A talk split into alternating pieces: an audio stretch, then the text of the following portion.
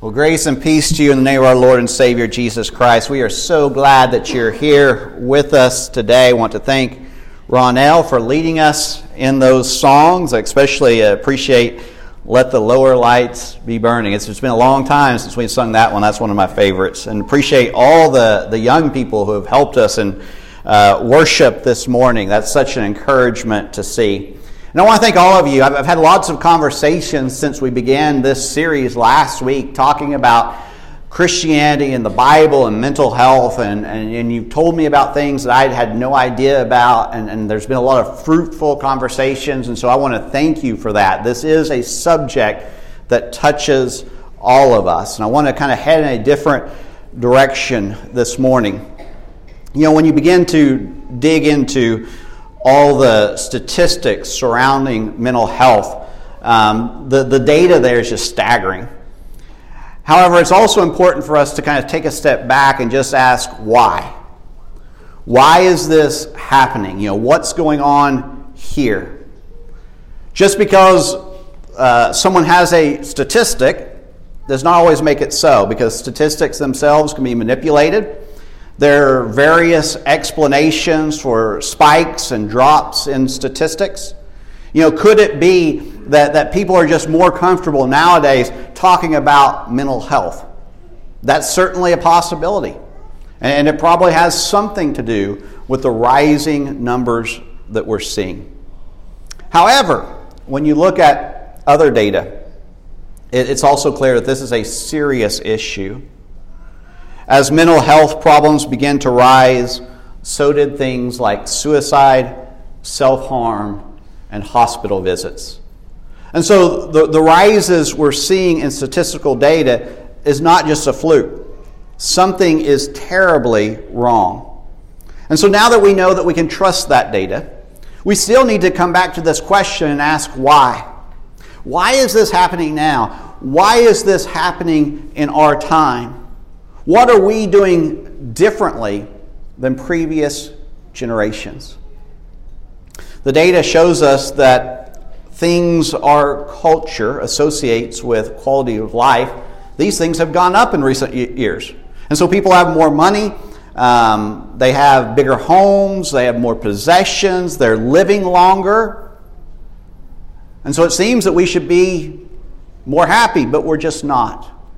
People are less happy. People are more depressed and they're less hopeful. They're worried and they're anxious. And so, what's going on? Well, before we dive into that question, I want you to consider the following story.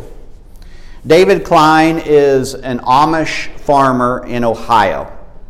And one of the things that he does is he gives tours to people who come to Amish country and they just want to, you know, see how the Amish live. And at the end of each of these tours, there's a time for questions and answers. And after one tour, a lady raised her hand and she asked, You know, is it true that you don't have televisions? And David replied, Yes, it is. And she said, Why? Why is that? And he said, Well, for Amish people, when we think about the adoption of a technology, we always ask the question is it good for the community? Is it good for the community? And he said, You know, we've noticed just by talking to people with TVs that families who have TVs, they don't talk to each other. They don't do things together.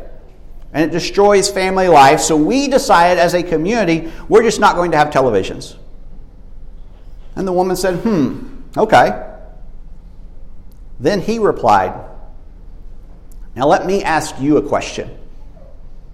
In fact, I'll ask all of you a question, he said. How many of you believe that televisions have been bad for your family? And every hand went up. And then he said, And how many of you decided to get rid of your television? And not a single hand went up. Now that's fascinating. We adopt things we know that are not good for us, things that do not help us live an abundant life. things that are not best for our families, communities, and relationships. We know this and we do it anyway just because we want to. Now, I am not saying that we should all become Amish and throw out our televisions. But what I am suggesting is that the Amish sometimes ask some really good questions. And there's wisdom in what they do, even if we disagree with how it's practiced. The question that they ask about technology, I believe, is a good one. Is it good for the community? That's a great question. Now, keep this story in mind as we explore how we have arrived at where we're at when it comes to mental health. You know, when we consider why mental health problems have risen drastically in recent years, we need to understand there are multiple factors. We are complex beings, we are heart, mind, and body. The cause of mental health issues can be physical, they can be biological, they can be psychological, they can even be spiritual. And often it's a mix of all of them. And we don't need to neglect any of those factors. Another factor that impacts our mental, health, our mental health is environment. And so I'm talking about things like the time and place in which we live. I'm talking about things like the culture in which we are a part of. These are things that can have an impact on our mental health as well. Uh, just think about um, soldiers and veterans who often experience mental health problems because of the environment in which they served. Consider that mental health statistics they vary from country to country. And so some cultures are better for a person's mental health than others. Some places are better than others. sometimes are better than others. And so this raises the question what is it about the times in which we live that has caused mental health problems to rise? Well, not every mental health issue can be solved by addressing our environment. So, again, if you're struggling with a mental health issue, see a professional. But still, we must acknowledge there are ways of living that we are engaged in that are sometimes not good for our health. There are practices and habits that we regularly participate in that are not good for us mentally. And this is what we want to explore this morning. And so, seven is a good biblical number. And so, here are seven cultural trends that have caused mental health problems to rise. And the first is this more screen time and less community. And there are many aspects to this truth, but I want to begin with young people. As we saw last week, health officials have announced a mental health crisis in our country related to children's and teens and mental health. Something is wrong. What is it? Well, there's more than one culprit um, when, when we begin to address this big issue, but we need to know that depression, suicide, and other mental health issues began to rise with the introduction of the smartphone. Now, people have debated some of this data over the years, but the more research that is done, the more it becomes clear there's a correlation between mental health issues and social media and smartphones. And if you want to look at the data yourself, go ahead and do it. Um, a good place to do that is Jonathan Haidt's Substack entitled After Babel. If you want the, the link to it, I can give it to you. But here are the results of one of the latest surveys that were conducted.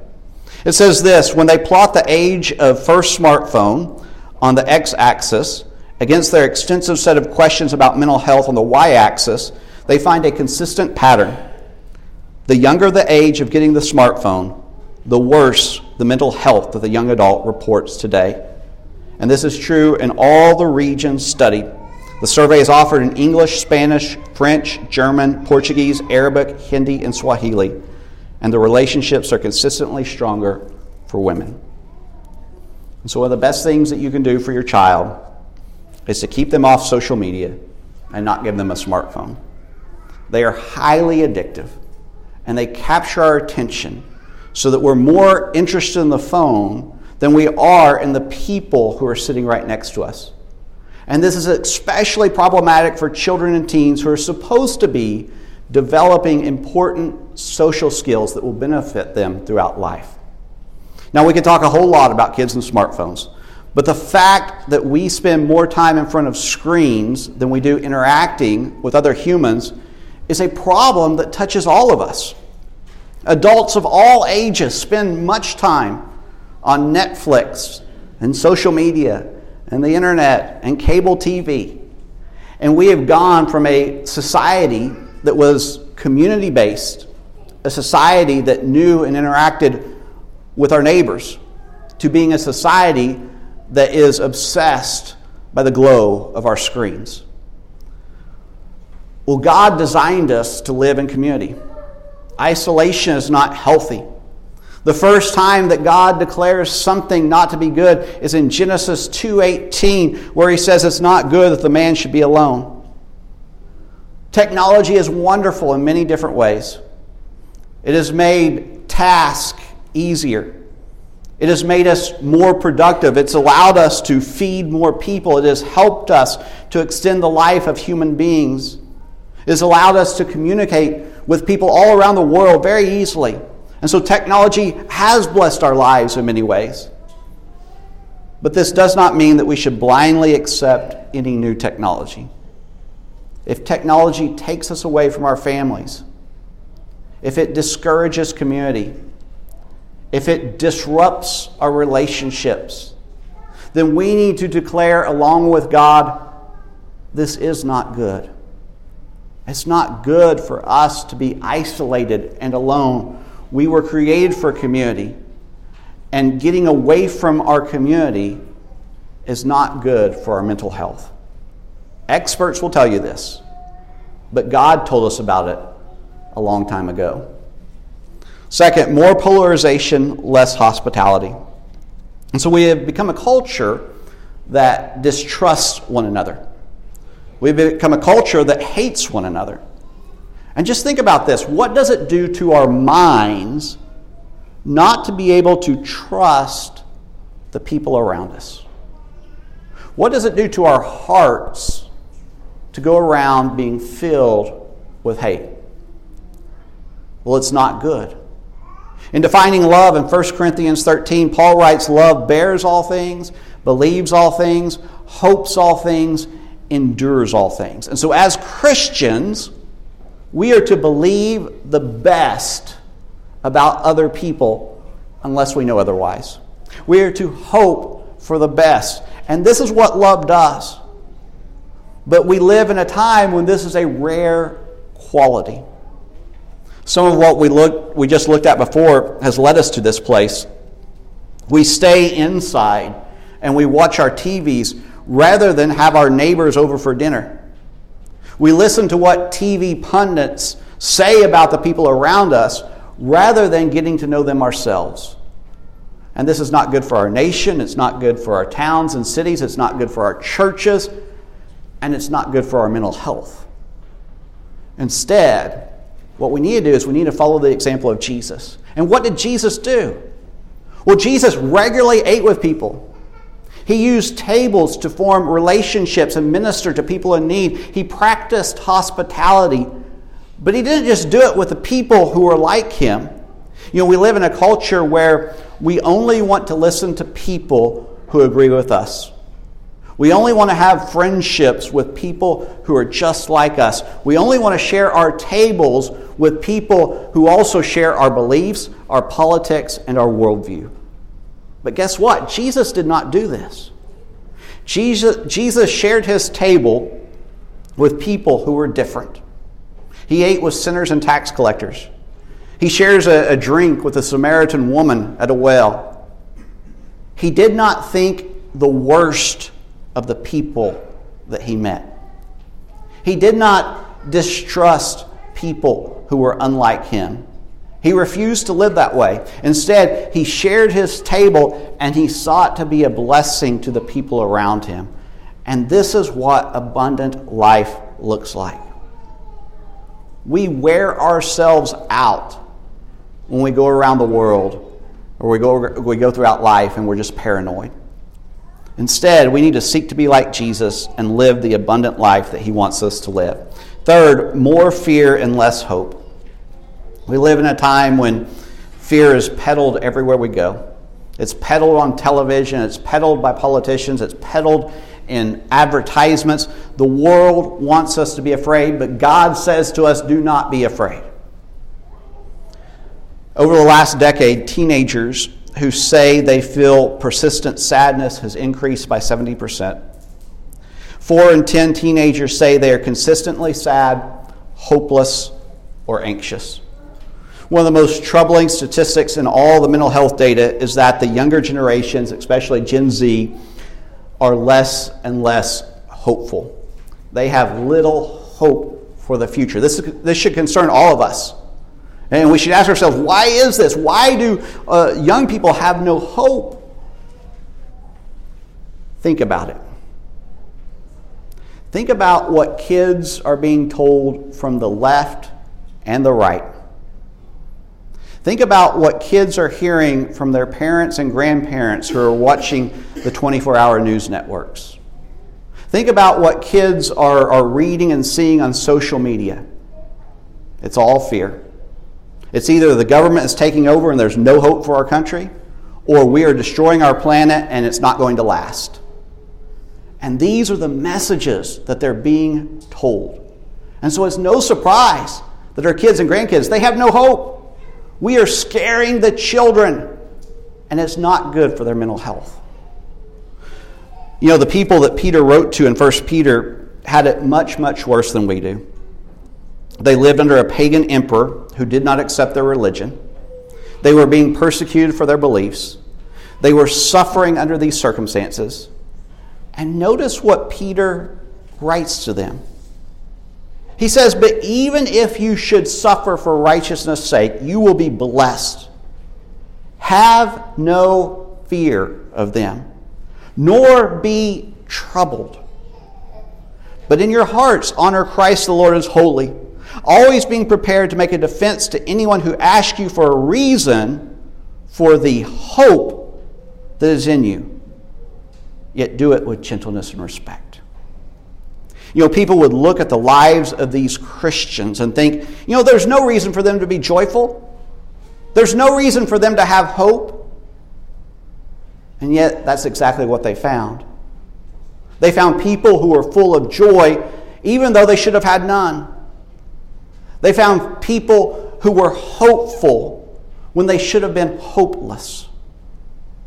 Our children should not hear fear, fear, fear. It's not good for them, and it's not good for us. They should hear hope, hope, hope. We are not to be spreaders of fear, we're to be spreaders of hope. And being people of hope is good for our mental health.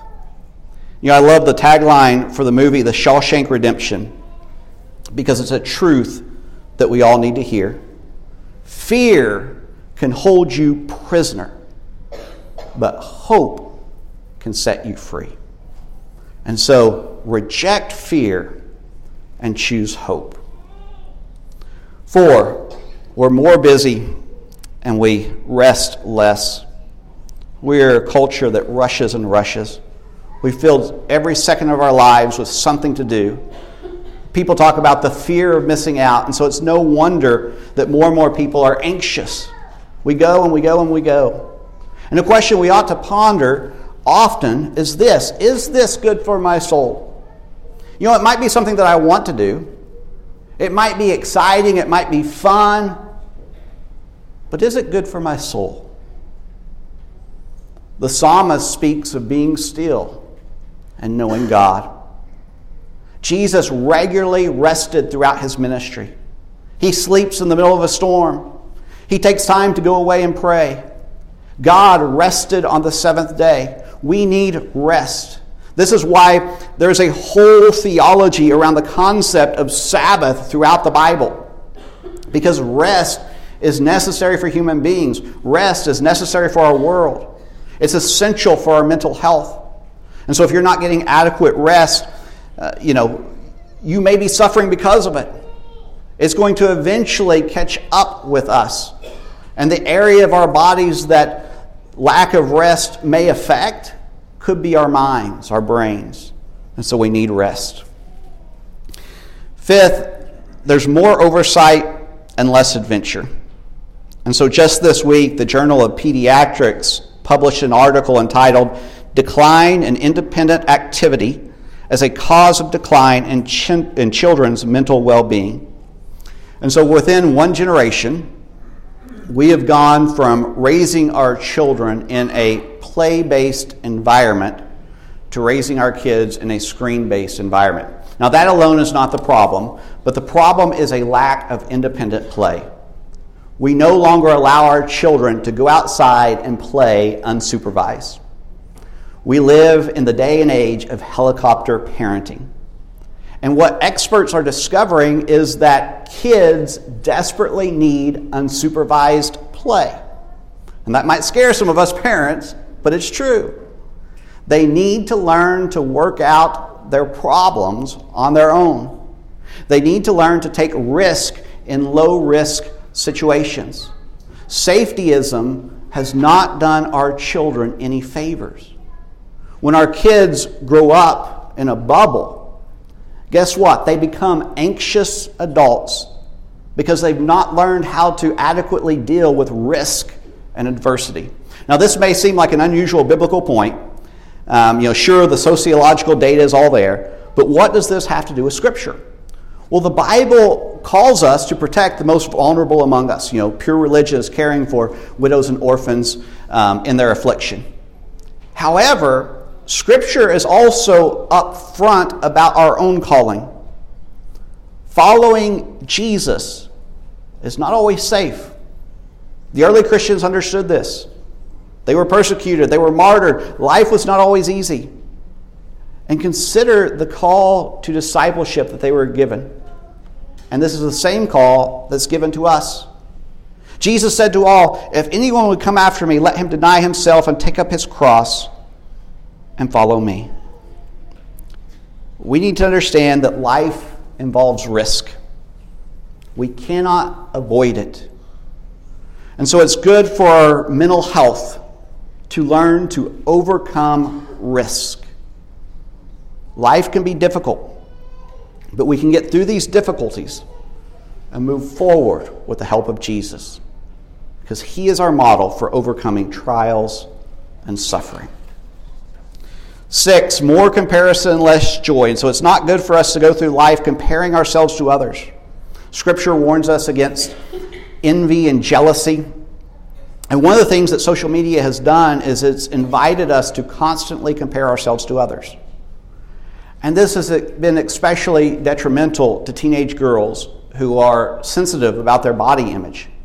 And survey after survey shows that teenage girls are not happy when they spend time on Instagram. And these are not just surveys done by outsiders. Facebook's own data shows this. They knew it was bad for teenage girls, but they refused to do anything about it because it was making them money. Now, the same can happen to adults as well. How people represent themselves on social media is not always truthful. You know, we only post the good photos, and, and we only do that after they've been edited. You know, we only post ourselves having fun or going on adventures. And so, what we post on social media is, is, a small fraction of our actual lives, but it's often the most attractive part of our lives. And so, when people see this, they can be jealous. They, be, they can become envious of what they do not have or, or are not doing. And so, social media has created this reality. Arthur Brooks says social comparison is the thief of joy. The Bible calls us to be joyful, it is a fruit of the Spirit. And so, if something is robbing us of joy, we need to back away from it. We need to set up boundaries so we're not being robbed of something that God wants us to have. And finally, number seven more distraction, less devotion. Throughout most of history, people would just naturally think of God throughout their entire day. And this was because all kinds of things in their lives were connected to God. The weather was connected to God, their health was connected to God. People lived simpler lives in ancient times, and this allowed them more time to contemplate the things of God. And compare this with modern times. We live in much different times. In modern times, People may go days, sometimes even weeks, maybe even months without ever considering God. The mind of modern man is not continually fixated on the things of God. We have modern science to explain the weather. We have modern medicine to explain sickness and disease. Now, again, we should be thankful for all of these advances. But we also need to acknowledge how they have changed our thinking.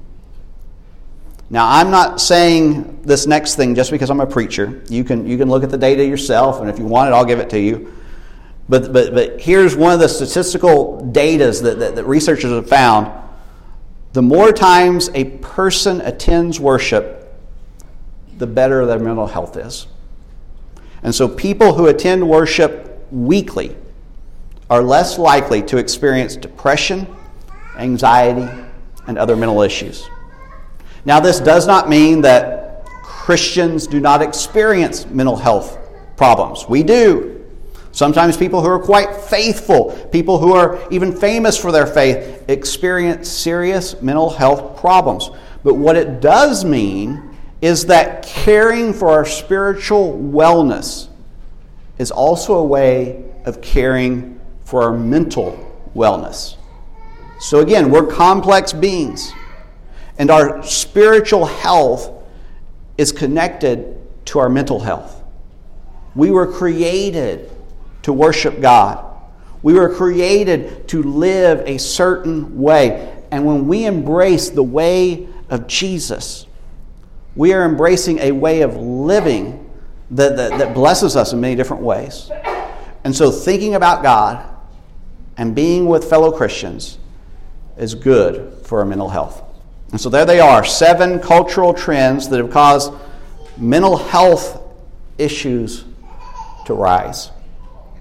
If you're struggling with mental health, see a professional. But also remember, there are multiple factors that contribute to our mental health, our mental well being. And so I'd also encourage you to consider your environment, consider your habits, your choices. Consider your spiritual well being. It may be that you need to talk to a counselor, but it may also be that you need to talk to a spiritual leader. You may need someone to pray with you and to look at Scripture with you. Mental health is not just one thing. But always remember, you're not alone. There are people who love you and would like to help you if that's what you need. You're not alone physically, but you're also not alone spiritually. Think about Jesus. Think about his life. Jesus himself endured great agony, he sweated blood. And so he understands our trials and tribulations. And he is with us no matter what we face. And so don't ever give up. God loves you. We love you. And we need you. You are an important part of our church family. Let's pray.